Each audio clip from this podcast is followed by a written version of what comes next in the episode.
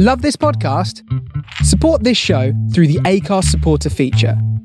It's up to you how much you give, and there's no regular commitment. Just hit the link in the show description to support now.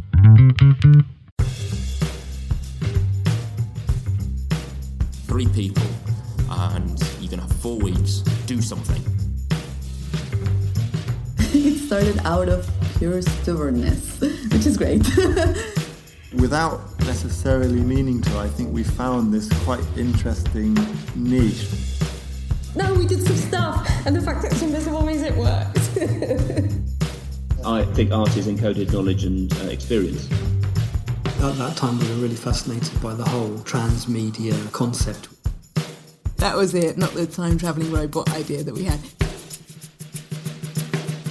Hello, I am Sam Fry, and welcome to Technique, the podcast where we speak to artists about technology.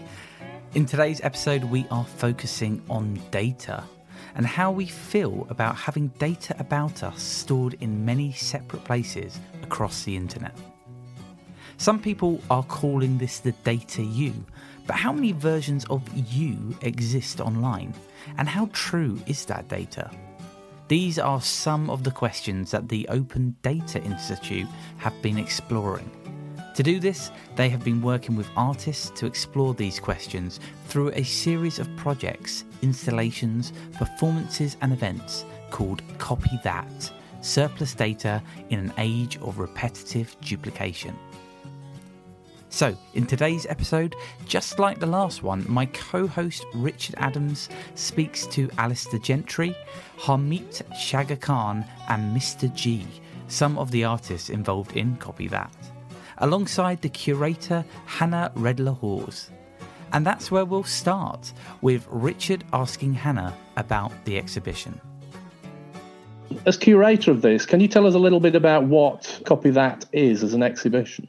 Yeah, so it came out of the Open Data Institute Data with Culture program, which, as you've mentioned, commissions artists and exhibitions. And we started researching the notion of the myth of the perfect digital copy about two years ago in 2018. And we were really interested in how, when digital products, whether that be art or, or content or you know photographs, started becoming more and more ubiquitous and accessible and created by everyone in this side of the globe, certainly.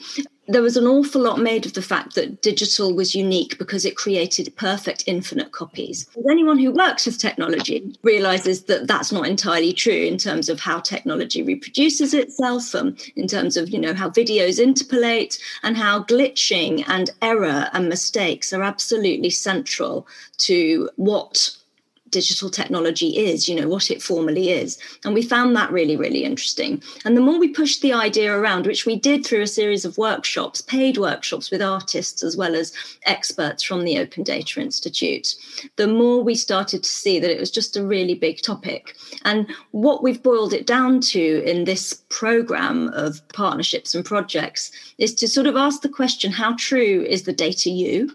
How many versions might exist online? And when we look at the myth of the perfect digital copy and we look at the benefits and pitfalls of simulation, we start to question the trustworthiness of incessantly reproduced data and ask questions like what gets lost or gained in translation? How important are corruption or interference, you know, to creating and revealing true copies? And we asked a lot of other questions about internet health as well, which I have to say we haven't fully answered because COVID, another health issue, interrupted our process. Did the COVID actually physically interrupt the exhibition? Well, we had an unusual process for this exhibition where Mm. we saw the first exhibition, which launched in February at the Open Data Institute headquarters, which were in Shoreditch at the time. That was seen for us as the midpoint of the research process rather than the end point. Hmm. And we were hoping to continue evolving some of the ideas with other artists, other than those that are represented here today, who had ideas that aren't currently represented in the program. And yes, we had to sort of put a bit of a lid on that because it just wasn't possible. So, what, what were you aiming to do as a curator then? We we had proposals that sort of dealt with different elements of the overall theme that included Mm. sort of internet health and you know what sort of number and kind of copy should a healthy internet be able to sustain. We had a variety of different projects that sort of riffed on the themes we've just talked about. You know, we're unusual because the Open Data Institute isn't an arts organization, it's an innovation and research company. So we're in the privileged position of not necessarily having to follow a traditional exhibition structure and program structure. So while we do put regular exhibitions up in the office and we regularly collaborate with organizations like FACT in Liverpool or the V&A or other organizations where we can bring whole exhibitions, uh, co-curate projects or send our commissions out, we don't have to continually follow a traditional exhibition pathway. And what we found over the years, you know, this this art program launched with the Open Data Institute itself in 2012. But what we found over the years is that research is really central to what we do, and research is the place where a lot of the artists we work with meet a lot of the staff and a lot of the organisations we work with through the ODI. So it is a display program and it is a program where we bring museum standard internationally recognized artists and projects into the odi offices. But we also treat that program as an opportunity for research and development. So alistair gentry who's here was actually an embedded artist in residence at mm-hmm. the Open Data Institute in the R&D program for a period of nine months before he made the work that he's going to talk about here, DocsBox TrustBot.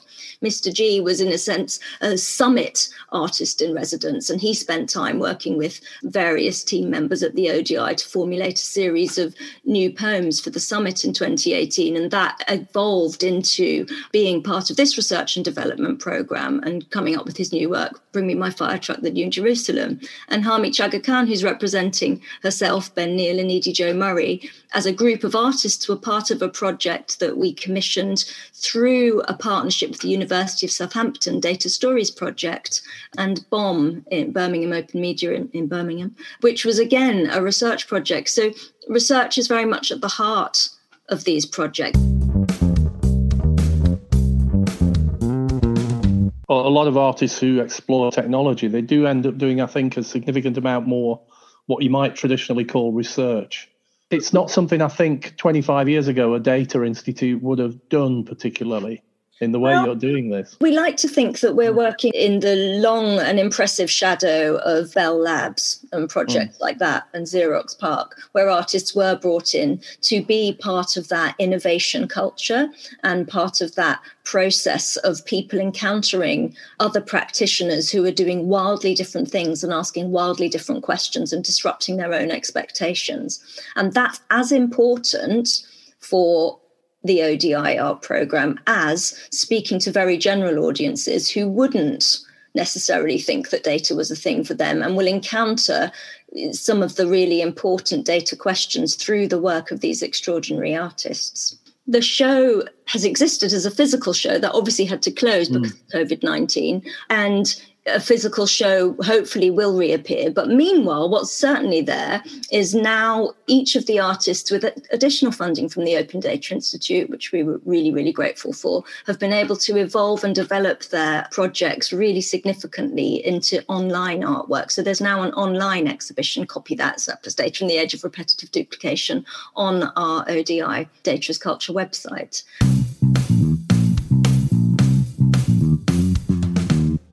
It's at this point that Richard begins to speak to each artist about their work. So the following is a set of conversations with Alistair Gentry, Harmeet Chagger-Khan, and Mr. G. Later, he will bring them together with Hannah Redler-Hawes to talk about some of the main themes. So, I'll hand you back to Richard, first introducing Alistair Gentry.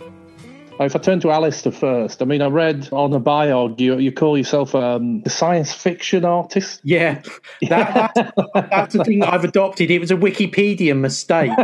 I had a page as a science fiction artist and that, as a science fiction writer. Ah. And I had a page as an artist, and they got amalgamated and in the process i became a science fiction artist. And i just like it. Describe yourself on that as living in the uncanny valley i think or something. Yeah i love when technology goes wrong.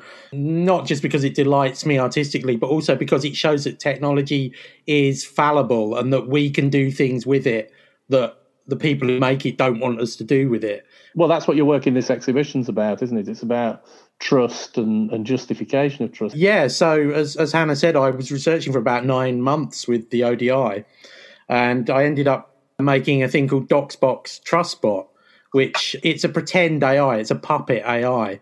It's a thing mm. that I was calling tech drag, which is it does involve wigs and dressing up, but the the, the real tech drag is that it's pretending to be technology. It's enacting the traits of technology without actually being technology. So it seems to be doing a lot of processing in the background, but the processor is me, which is like a lot of the kind of real tech solutions that we're being presented with they are presented as AI or uh, kind of very yeah. advanced. But you know, you think of the example I always use is like voice assistants. There's legions of poorly paid people, often in the developing world, sitting and listening to those recordings, and they're doing the interpretation, not a big kind of AI sitting in a, a cooled warehouse somewhere. It's the same old legion of low paid, hidden often again non-white developing world people mm. who are doing that labor which is being called AI. So I mean, in a way, as as uh, hopefully standards of living and things increase in, in, in those economies, which they are doing overall, that's going to kill that industry in a sense, isn't it? So there's a race on for AI to actually become good enough to do it. yeah, there is. But the other thing that I was always really interested yeah. in is how kind of that kind of Californian tech bro ideology is kind mm. of really deeply embedded in a lot of the discussions about AI and how we trust technology and who we trust with our data and the very personal things. The fact that you know the the smartphone is now ubiquitous in the developed world and even in the developing world too and it's mm. this snitch in your pocket. You know, there's like this constant push to expand the reach of what these companies know about you and what they can do with it. But there's not a corresponding push for education of no, people I've, I've, so that they can. It's interesting you come to the education of people. I've seen people shocked when I've shown them that Google Maps in their pocket is actually producing a daily map of where they've been. Yeah. Unless you switch it off. DocsBox yeah. will see it sits basically interviews people about the technology that they use or the apps they use Okay. And then it is able to tell them where their data is going, where the data centers are, what those apps know about them. And then it goes on to tell them a little story in each, a, a personalized story with about what the effects of that might be, either for them or for somebody often with less privilege than them. It's like it might, might be okay for you to say, "Oh, I don't care if I get tracked," but if you lived in another part of the world, you might have very good reason to fear being tracked. Mm-hmm. Look at you know the United States would be an example. You know, the LGBT people are out, and that kind of information can be very dangerous in the wrong hands. Or if you travel to another country and you are out in your own country, that data being available freely can be very dangerous to you. We only I have mean, to you... how disproportionately women are mm. treated badly on the internet in terms of misogyny and threats and just the general attitude towards them speaking out on virtually any subject the policing of their appearance so all again these are things that it, it's all right for like you know somebody like mark zuckerberg in silicon valley to say i don't mind my appearance being criticized but it's different if you're you know a 14 year old asian girl in mumbai or whatever so that's what DocsBox is about. It's about exposing to people the kind of things that you were talking about. It's just like, just be a bit more informed and you have a right to know how the information about your life is being used. What were people's reactions to it? Well, yeah, I mean, before it went on online, I was always doing it face to face. So people would mm. sit and face a physical box which was the you know the home of the AI. Oh, can I just say, shocking pink as well, isn't it? Yeah, again, it's designed to look a little bit like a piece of sort of Japanese street furniture or a vending yeah. machine.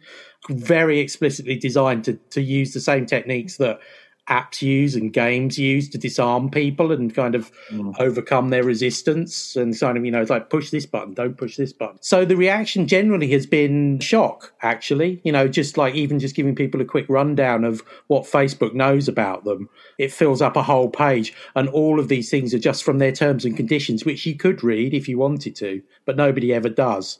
So all of this information i'm giving to people is freely available. It's just nobody knows do you think you've made people learn anything from it? Because it's quite interesting that a lot of art of the moment that, that is using technology in the network and all of this is actually subtly very educational. Well, none of my work is explicitly educational, but actually, you know, Hannah can maybe talk a bit more about this as well. I, am taking part in a study with King's College London, which is oh, exactly about how people change their minds about subjects or difficult or complex issues as a result of having engaged with artworks. So Docsbox is part of that study, and people do. People do say at the end of it, "Would you know what? I'm changing my passwords." One of the criticisms you could have thrown at computer art in the generation I started with. I mean, I started with computer art in about 1990. And as you went through the 90s, you could uh, quite justifiably say, that's really clever, that's very pretty, but it doesn't give you a gut punch where you don't really feel anything from it. Yeah. Whereas I think the art we're seeing now emerging, your own, is starting to make p- people think, but crucially feel.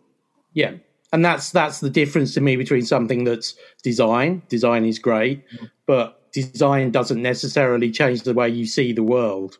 Um, I think art even if it does in a small way, changes the way you see the world. You know, you feel uplifted or you feel sick with worry or you, you feel something and you feel differently because of having interacted with that work. So that's really important to me in the work that I do is that it's not just a pretty blinking lights digital installation. Yeah. Again, yeah, I think like you say, a lot of those works, and there's still a lot of work like this, to be honest, that it's kind of their great technical achievements mm. but I'm not sure they're achievements of art. They're achievements of something. A big array of LED lights is not making me feel anything. You know, art makes you feel. Art changes you.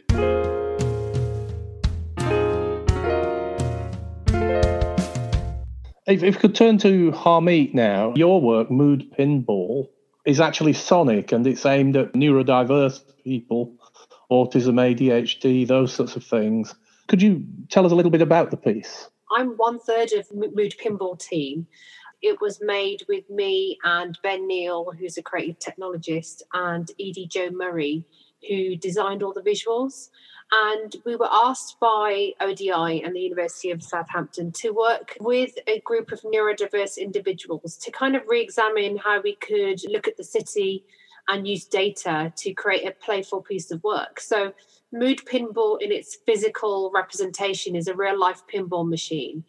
And what you do when you play is you're playing the game as Edie Jo Murray, who's a neurodiverse artist, in the form of a ball uh, as you travel around this playing field, which is the city of Coventry, which is where she lives. You go through various parts that are represented within the playing field of the game, which is like you could hit the park or the gallery or the city. And as you hit those spaces, it triggers off the noise data in those spaces and they affect your mood. So the idea is that you want to stay happy, so you don't want to reach a space where you're overloaded with sensory noise. So you want to try and see if you can get the pinball into a into the park space. But of course, the game is random because it's a pinball machine.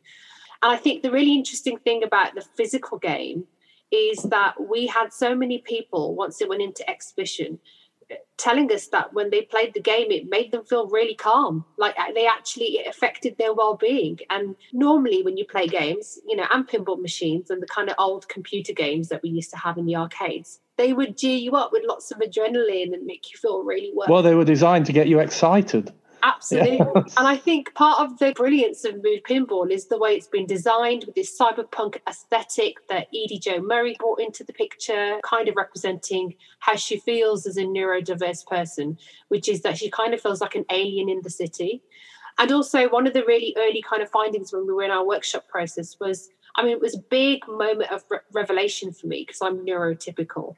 But actually, it was that the world as a user experience is designed for neurotypicals, basically. And if you are anything but that, then uh, it's constant negotiation and workaround. So you end up really saying that the world is othering people all the time. And that's fascinating, like these kind of like the details when you're trying to make a piece of work, you know, and actually how can you turn this into something that people will keep on playing? Where's the repeatability? We were really just trying to make something that was, you know, really playful. What we, we found loads of pitfalls actually in yeah. designing the game, in making the piece of work, which was that the kind of things that you would think that you would need to know when you're designing a city, right, or the world around you, those kind of noise data, you know, all the noise levels and the data that you need that we didn't have.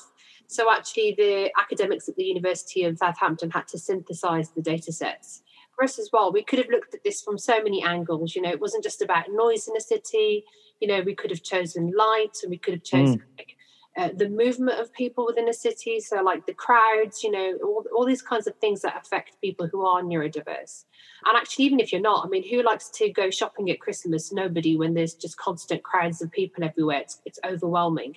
So, actually, once we made the physical game and people were playing it, and they, they actually kind of reported anecdotally that they were feeling much calmer, you know, kind of come, came away feeling really chilled out. We were like, this is amazing. This is really great that it's had the kind of effect we really wanted it to have, but we didn't know, we weren't engineering that. That wasn't part of the master plan.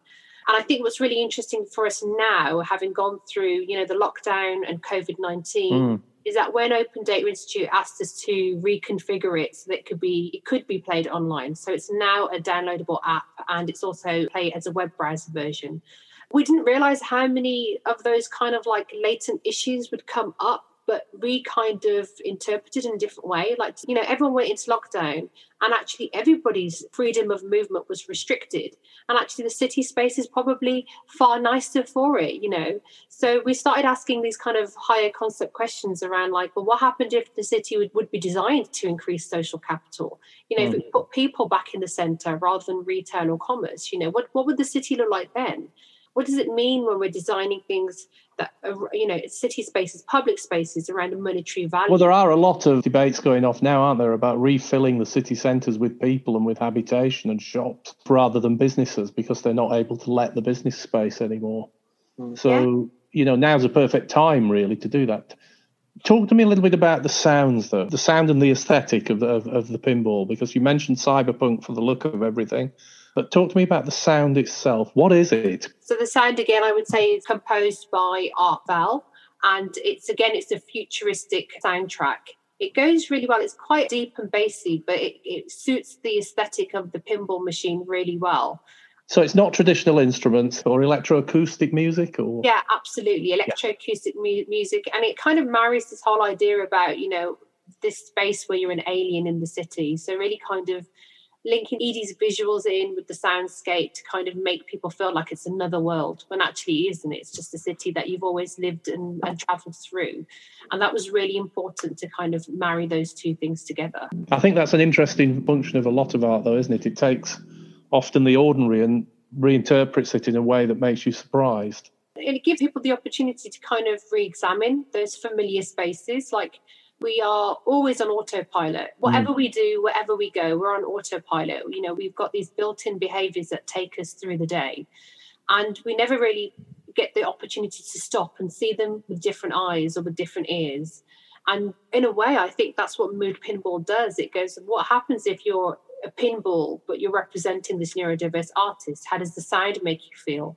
What happens when you keep hitting the train station and your the noise levels are going up and your emojis looking more and more sad? You know, you kind of you're invested in a different way, but it's all through the gaming mechanic of this piece of work. I, th- I think it's interesting, isn't it? Because it's often said to people, you know, in cities, you walk around a, a city or the environment, you should look up more it's an old trope and it's a cliche, but actually, when you start to look up, you see things you'd never really noticed. And similarly, I think audio, you get so attuned, and, and our hearing actually incredible because we filter actively as we're going around and can focus on what we want to listen to. I remember trying um, hearing aids because I was learning sign language and teaching deaf students. And I was amazed that all the sound was the same level suddenly. So somebody moving a chair was a huge noise, and we, with hearing, were filtering that. I'm not neurodiverse in that sense. I'm neurotypical, but you get a sense from doing something like that of what it is like to be neurodiverse. We learned so much from this project, and, and that whole idea of how do you experience life really important here because we all experience it differently. We could all be in the same space right now, one day, yeah. and we'll all have different subjective experiences of that reality. And that's something that we kind of take for credit that actually we don't realize we're all having really unique experiences, even if we were all standing in a line in the same space, you know. And the sound, one of the really early exercises in the workshop process was we asked the group to go out into the city to look at ways of how they would redesign it. And even asking the group to do that. Some of them were going out with ear defenders because actually they knew that yeah. it was a really challenging process. You know, this the sound was going to be an overload. Um, another person was going around geocaching as a way of kind of going, well, I need to do this task because actually this is really important to this process. And it was fascinating actually because if you're neurotypical, you have a choice of how you want to receive all of this information around you, right? You can choose to just walk down the street or you can choose to stick your headphones in and plug into you know your spotify or to the tunes on your phone or whatever. But actually if you're neurodiverse you are always going to probably be thinking of a way around it or choosing the path that takes you around a space that is the least crowded or has the least amount of sensory information that you have to process these things we take them for granted but they make us understand how we can make better spaces for people. And the experience of mood pinball i think really brought that to the forefront for us. What we realized afterwards was the game is relevant to everyone. You can play the game and you can play it for five minutes or 15 minutes or however and you can walk away from it and still just enjoy it as a game. But actually to be able to kind of get people to think about how they can create change. I think that's quite important. You know, how do you want people to feel when they experience your art?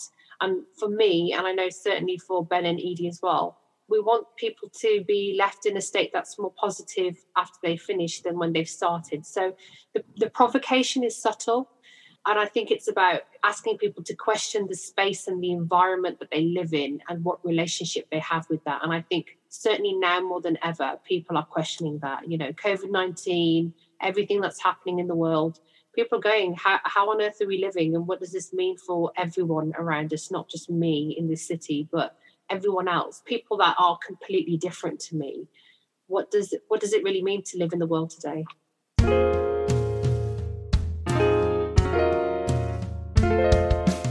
That's as good a place as any to move over to our third guest, Mr. G. Hi, Mr. G. How are you doing, Richard? All right. Looking you up and looking at your profile, you know, you've been pretty well recognized. You've got BAFTA recognition, TV shows, uh, yeah. among other things, port material for this session that I received. You've described yourself as performance poet. Yeah, I think for me, all things start off with a poem. Even the work that I developed, Bring Me My Fire Truck, it initially started off as just being a poem in reaction to Brexit. So that's my genesis, as it were where I started off being just a tiny little guy writing poems and performing them. And then that got me onto radio, that got me onto, you know, a certain mm. degree of television. And I would say the world's my oyster. Let's just say the, the world is my stanza, you know? yeah. no, but it is interesting that you've talked about two different themes in the last two pieces, and your theme has been about the soul of Brexit. And I'm interested in seeing those two words, soul and Brexit, put together the whole yeah. thing started off. I was I was just going to write a poem about Brexit, and as mm. you said, I was feeling rather soulless at the time, and trying to evoke something to capture what is a historic moment, whatever your opinions of it are. Mm. I figured, you know what? Let me let me look into the classics. I'm a big fan of William Blake. I always have been, and so I just found myself looking through different Blake poems, and then I just the idea of the Jerusalem poem I thought, let me have a look at that again because I've always admired the poem as opposed to the song. The whole, I suppose, credo behind Copy That was the idea that you can have a copy and the copy might not be 100% a facsimile of the original. Yeah. And in many ways, the song of William Blake's Jerusalem is not 100% facsimile of the original poem. Because if you look at the actual poem, there are certain lines that have question marks. So mm. they're asking questions. So it's, and did those feet in ancient times? Mm. It's got a question mark. When you sing it as a song, it becomes a statement. And did those feet in ancient times? So that slight change of nuance creates a myriad of ways of interpreting what was originally written. And so when I started looking at it, I just thought this is seen as being what they call the unofficial English and national anthem. Mm. So they, they sing it when England play the rugby. It comes out in times of great occasion, and it's seen as being a very jingoistic rallying of the troops, as it were. And it has been used in the run up to the Brexit vote. But I was thinking to myself, how is this thing that is so quintessentially English, how would it be viewed in other languages by other people, mm. especially around diverse nations of the EU. So I started punching it in and out of Google Translate. And I actually started doing this, I think it was around either late 2016 or early 2017. I'd actually had the idea a long time ago, and I was going to turn it into just a piece of performance poetry where I would take certain lines and then use them. And so I found that when you started putting it into Google Translate and then back out again, slight words would change. Very, very, very slight words would change. So green and pleasant land becomes are we comfortable in England's Greenland or something like that. So yeah. each time would be a very slight change. So then I thought, why don't I take this translation? So let's say I translated it into French and then back into English. I thought, why don't I take that mistranslation and then translate it back into another European language, let's say Italian, and then back into English. And then the variants started to occur. And I realized, oh, wow, this is quite funny. This is actually quite funny because we're viewing this thing one way, but it could be possible that there are people from other nations that are viewing this thing another way. And so I just started playing around with it, playing around with it, playing around with it. And then eventually there were certain configurations that really, really shifted because I found that if you started bouncing it around the Latin based languages, you don't get much variation. But if you start bouncing from a Latin language to a Slavic language to a Scandinavian language, then you start getting much more sway. And we also decided to include the Irish language, Scots Gaelic, and Welsh to then see how does Ireland view England? How does Wales view England? How does mm. Scotland view England? And so again, by doing that, because those languages, you know, the well, they go back to almost the beginning of time, the shift of the poem, once they're brought into the Welsh language and back or into Scots Gaelic and back, it changes quite dynamically. And so I just thought the, the best way to display this would be as an airport arrivals board. It just required a lot of, I guess, like conceptualizing and thinking because I was just thinking to myself, I want the poem to be up there and I want the idea of these translations arriving as planes landing. So you'll get a plane coming in from Helsinki or from Athens or from Stockholm, and it's bringing with it Finnish or Greek or Swedish, and it's bringing it with it a new translation. And so as you watch it, you'll see the William Blake original poems in English, then mm-hmm. changing mm-hmm. to Finnish, then coming back into English again, then going into Greek, then coming back into English again, then going into Swedish, then coming back into English again. And it's more uh, exercise in just, I suppose, viewing how some of the words gain new meanings, some of them lose their old meanings. Certain things that may not have meant much suddenly mean a lot today. Certain things that didn't mean much back in the day mean a lot now. So for me, it's personally, it's a very fascinating way of displaying an idea of a poem in a way which goes beyond the initial idea of the poem. Read before that people who can speak many languages have a slightly different take on meaning that is given to them by the extension into the other languages. And I've found that out myself through, you know, I'm now reasonably competent in French, Dutch, and English. That you can you can say the same concept in different ways, and you get a different understanding when it reflects us back to the English. My dad's from Uganda, and mm-hmm. I think mm-hmm. the most classic version of that is that they have many different words for love.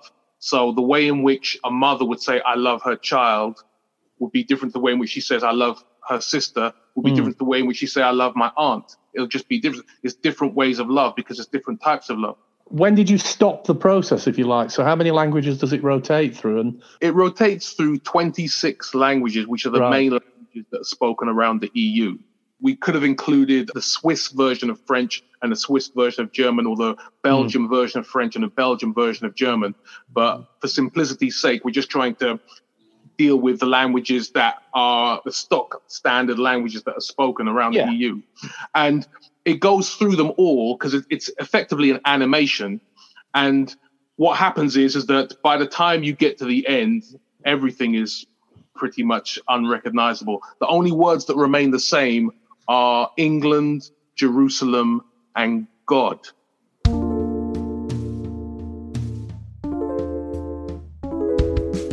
So, how and does the, re- the meaning change then by the end, if there is any meaning? Well, in some cases, there's one line which emerged which says, I understand the cloud. when I first showed it at the Open Data Institute, within the data world, the cloud meaning in the of 21st course, century yeah. has got a very, very different meaning than it did in Blake's 17th century London. So that emergence of saying, I understand the cloud. I remember someone came at the exhibition and looked at it and just goes, I wish I understood the cloud. And so that he picked that line out for himself. The reason why it's called Bring Me My Fire Truck, instead of Bring Me My Chariot of Fire, when it went into German and came back, rather than a chariot of fire, which is a, a metaphorical, metaphysical, yeah. conceptual idea, it became a very solid construct based in reality of bring me my fire truck. When I That's saw quite, that, I just burst quite funny, isn't it? Uh, I mean, it's interesting that there's a lot of humor in the change of words like that. You know, the the person, the viewer said about the cloud. I, I you know, that was my thought when you said it. Do you see it as art or poetry, or do you think they're the same thing? I think it's the same thing now. I really yeah. do. Sort of coin this phrase of describing myself as a data poet. And I just see that in the same way in which the, the printing press revolutionized poetry to then become into books, in the same way in which audio brought poetry onto radio and cameras brought poetry onto TV, I think that poetry is the soul of human beings. It is mm. our expression of the divine. It's us trying to make sense of the unknowable. And I definitely, from especially working with the ODI, I can see so much congruency between the way in which a poet thinks and the way in which a data analyst thinks. It's knowing the unknowable. So I tend to find that when I speak to people that are very deep, deep, deep into tech, what they're doing is is they're taking loads and loads and loads and loads and loads and loads of inputs, right? They're harvesting, farming this huge vats of data, and they're trying to find through points for which they can extrapolate ideas which can then help a problem that they're trying to solve. And if you imagine what a poet would do, a poet is going through this world, taking in loads and loads of inputs, loads of sights, loads of sounds, conversations that they heard 20, 30 years ago, smells that they smelt yesterday, tastes of food that they tasted when they were a little child. And they're taking all this information and they're rummaging it around their brain and they're trying to find something that makes sense of a problem that they are currently wrangling with. And so the process is the same. We're all human beings, you know, mm. we're dealing with the same kind of gray matter, as it were. The process of taking in information and trying to make sense of something in order to solve a problem, that process is very, very similar. So, did you uncover the soul of Brexit? Yeah, I'm selling it for five ninety nine on my website. No, I think what was interesting about this piece of work yeah. was that it originally started off as just an arrivals display board. It actually got its debut at the Tate Britain Wow. part of their Blake Now exhibition. It was actually shown on this big, huge screen. I think it was on the day Brexit actually occurred in January, the day of the handover, yeah. right? And then we were showing it, and it looks very good in the physical realm because people are used to just staring at arrival boards. That's one thing I've noticed. Are, yeah. People just stare at it because when, when I first exhibited it, I would just sort of stand by it and let people come and watch, and they would just look and try and figure things out, and they just go, "Hmm, what's going on here?" And then it'll take them a while before they ask me because they're very comfortable with the idea of just staring at an arrivals board. Obviously, with COVID, everything changed because no one's going to really just stare at an arrivals board on their laptop for that mm. long. So what we did is in order to try and create it to be a more dynamic experience, we then created different sections where we had we had a section called baggage reclaim, which is where when you click on that, you then go into this area where you see all these different pieces of luggage which have got a flag on them. And when you click on that flag, you will then see a person from that country reading out the poem, first in their own language and then the English translation or English mistranslation. Ah, okay. And then we've got another section called lost luggage, which is where we start taking verses from all these different um, performances of the poem and we mix them all together. So the first verse might be in French, the second verse might be in Slovenian, the third verse might be in Italian, the fourth verse might be in English, my one.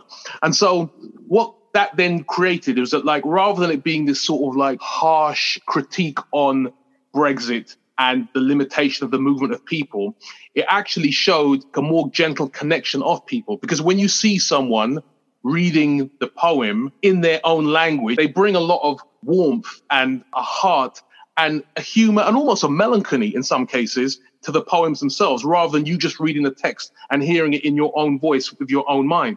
So COVID forced us to become a more online experience, but COVID brought out the soul of Brexit just by listening to the different native speakers reading this poem in their own tongue and with their own interpretation. And when you see it, it becomes something completely different.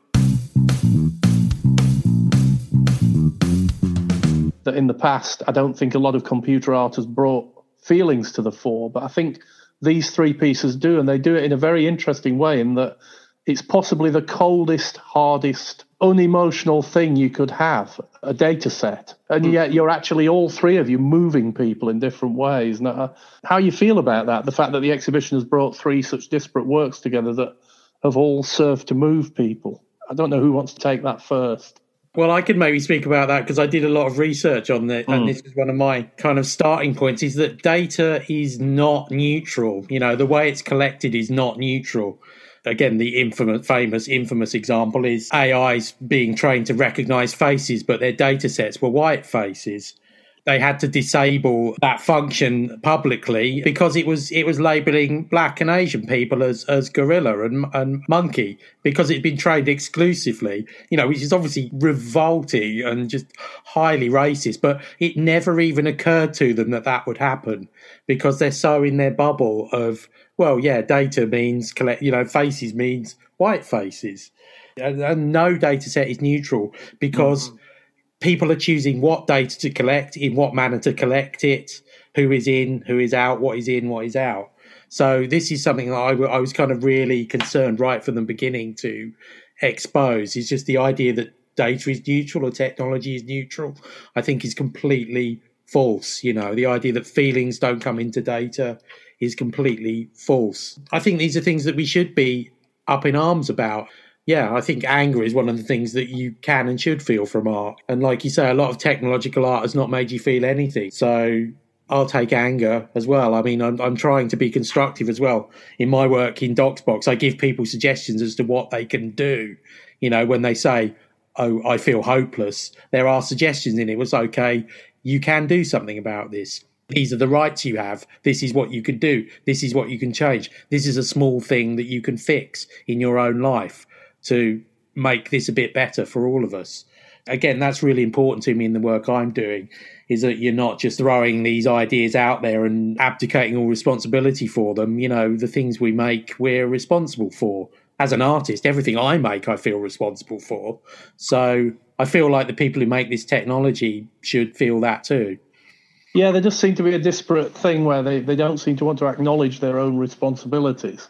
Yeah. Build the platform and then you use it. It's what you do with it is up to you, sort of it's, thing. Again, it's so common, the Silicon Valley tech bros. Oh, we just make the technology. We don't, it's not for us to judge. No, yes, it is. You made it. You are the parent of that thing that you're putting out into the work. And like any parent, you can't always control what they do, but you are responsible. It's a similar thing to what Harmeet I'll paraphrase you here, I mean, but what you were talking about with the the fact people are building spaces and doing things and not thinking about how it is for everyone. They're just going for the typical. But we also want and need digital spaces that are for everyone too. I don't think there should be digital spaces that are exclusionary, you know, any more than there are in the real world. We need spaces online that are inclusive of disabled people and mm people who are minorities and people who are not minorities. Uh, you know, it's, it's even classifying is ridiculous to me. You know, we should be building spaces that work for everyone. And just saying, "Oh, I built the platform and I'm not responsible for it," is just total cowardly, ridiculous, pathetic abdication of responsibility. You know, that's why it's very important to have like a, I guess you know, for one of a better phrase, a more diverse inclusion within mm. the tech industries and within the different levels of the art industries. Because, say, the piece I've got, Bring My Fire Truck, when we wanted to recruit all the different EU languages to then record the poems, naturally, I'm reaching out to my family first. I got family in Sweden, I got family in Spain, I got family in the Netherlands. And so, just by that natural inclusion of people, you then get a more representative view of Europe. So you will see people who are black, who are Asian, who are from the, all the different spectrums of color the, on, the, on the planet, as it were. That's not even a, a programmed thing or a pre programmed thing. That's just a natural occurrence from mm. the people that I was asking, yo, I need you to record this video for me now. you know what I'm saying? Right. And so that naturally occurs within my, my natural networks. And so I think that like when it comes to designing tech, when you're going to be dealing with big cities, where most big cities, the representation of people from all over the world has to be thought about in the technology that serves that particular place. If you asked people what the tech team was in London, they would pretty much come up with a white version of it. As G says, it's, it's because yeah. there are such, such overpowering structural problems that often mm. the people who are in the room, you know, they you can look around. No, they will look around the room, and it's like, does anyone in the room have a problem with this? No, because they're all the same.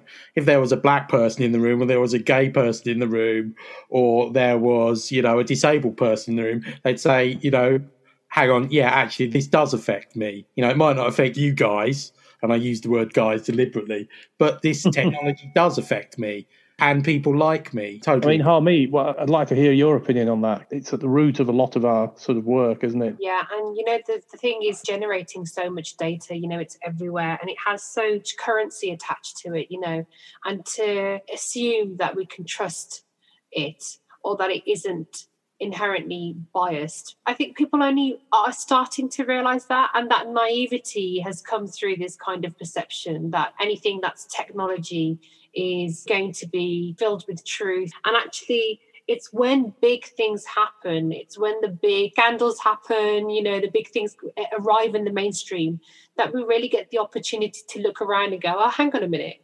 Actually, this is not right that our data is being used in this way. It's not right that actually it's not representing people who are not getting access to work in, you know, the tech industry properly. That it's that it's showing up the disparities between gender, race, sexuality, class, you know, all those things. But it almost takes a huge kind of moment. Yeah, it's a tipping point, isn't it? We kind of ignore it because technology is useful to us and we're addicted to it and we love it.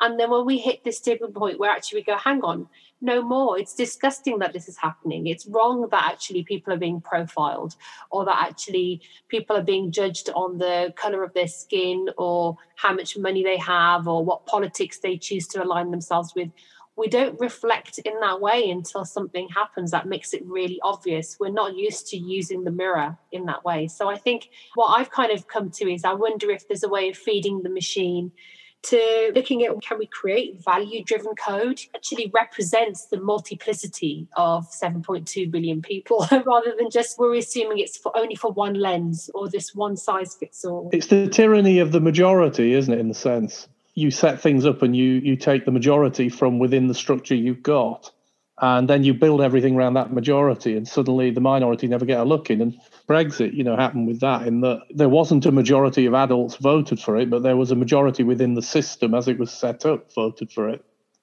And that's similar with elections generally. And and so you end up with something that a minority actually voted for.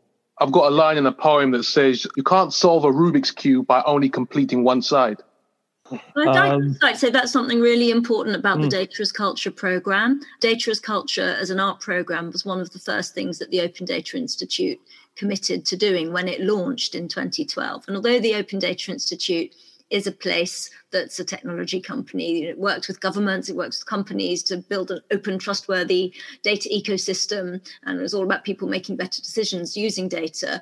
By very nature of being set up to do that, it's working with experts and it's mm. working with the organizations that already work with data and that already make decisions about it but what the art program does is it it makes sure that questions come in that reflect the fact that data is located, that it's personal, that it's visceral, emotional, you know, emotive, seductive, and that it also reflects the people who collect it and decide how it will be used. And so we've made it our business to try to bring in a multiplicity of voices. It's been a very open program. A lot of the recruitment of artists has been open calls. But in fact, we did find that in the first couple of years, the sort of people applying for those open calls were of a type. So we mm. did ask questions of ourselves and we consulted artists from different perspectives and different ethnicities and attitudes to say, what can we do to to be better because this isn't good enough. How do you find diverse artists, uh, uh, by the way, working with data? I mean, I've been a curator for nearly 30 years, and where artists aren't applying for things that I'm part of, I'll put the word out and speak mm. People and speak to my networks and have conversations with people who might not have thought an opportunity was for them. And that can be to do with data, it can be to do with any subject matter, to be honest. So there's also the sort of all the different identities we have as artists. So, you know, one of the first artists in residence who I brought in was a young photographic artist who never, ever, ever would have put herself into have applied for a data opportunity and i guess like well mr g we were working together on another project that wasn't yeah. related to the ODI at all. And he showed me some of his work, and there was a poem, um, Ticket to Fly, which is yeah. amazing. And um, I looked and I was like, oh my God, that's so about data. and, um, and, because of the other project we were working on, I never would have connected G to data. And I was like, oh, would you come and talk to me with my other hat on? And G was like, yeah, definitely. And, you know, so. What was really good about that is that there's something that I never thought was going to be in my field ever but oh, the ODI a very welcoming environment, and they just gave me tons and tons of like like little literature to to read, pamphlets.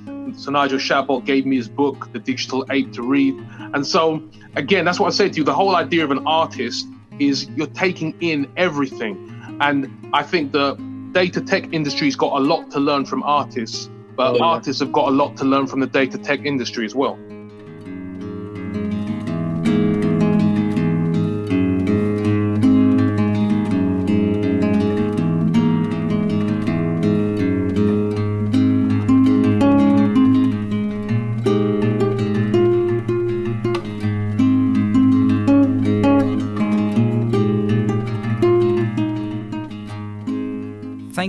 So much to all the artists that spoke in today's episode. It's a fascinating subject, and I love that notion about artists and technologists learning from each other. If you want to know more, then you can find out many more details online. Here's how. If you want to play Mood Pinball or you want to download the app version, then please head over to moodpinball.com. Uh, you can find all the stuff that me, Edie, and Ben have put together for the project. It's a beautiful website. It's kind of hot pink and different shades of magenta, and you'll see all the futuristic artwork, and you can play the game on there. And you can find work that I do, the the storytelling over at surfinglightbeams.com we've got links to all of our all of our own work when we're not collaborating together on moodpinball.com so ben okay. Neal's work is on psychonlab.co.uk and edie jo murray and her beautiful work is over on echodeltamoon.co.uk thank mr g. Yeah if you want to see the art piece bring me my fire truck it's best to go to the odi website and there'll be a link for it there the web address is actually firetruck.theodi.org. And if you go there, you can see the artwork. You can click on little bits and pieces about me. And my Twitter and Instagram handle is at Mr. G Poet. So M R G E E P O E T. And you'll find lots of glorious, wonderful, stupid, trivial, and inconsequential stuff about my good self. Alistair, what about yourself? Just look for my name, Alistair Gentry, on Twitter, or my website is alistairgentry.net. And look out for DocsBox TrustBot. It will be appearing all over the place now to grill you about your phone. And finally, Hannah, ODI so, copy that surplus data in an age of repetitive duplication, which is curated by me with the artist Julie Freeman and the writer Anna Scott, is um, available with access to all three artworks and more background at culture.theodi.org forward slash copy that forward slash. Thanks again to Hannah Redler-Hawes, Alistair Gentry, Harmeet Chagger-Khan, and Mr. G for being in this episode. Thank you also for listening. If you did like the show, then please take a moment to give it a five star rating on iTunes or wherever you get your podcasts. We do this purely out of an interest in learning more about the arts, so we really appreciate the positive feedback. Also, if you haven't followed us already, you can find us on Twitter at Technique UK and on Instagram on Technique Podcast. We will be back again in a month's time with another episode. In the meantime, take very good care of yourself. Goodbye.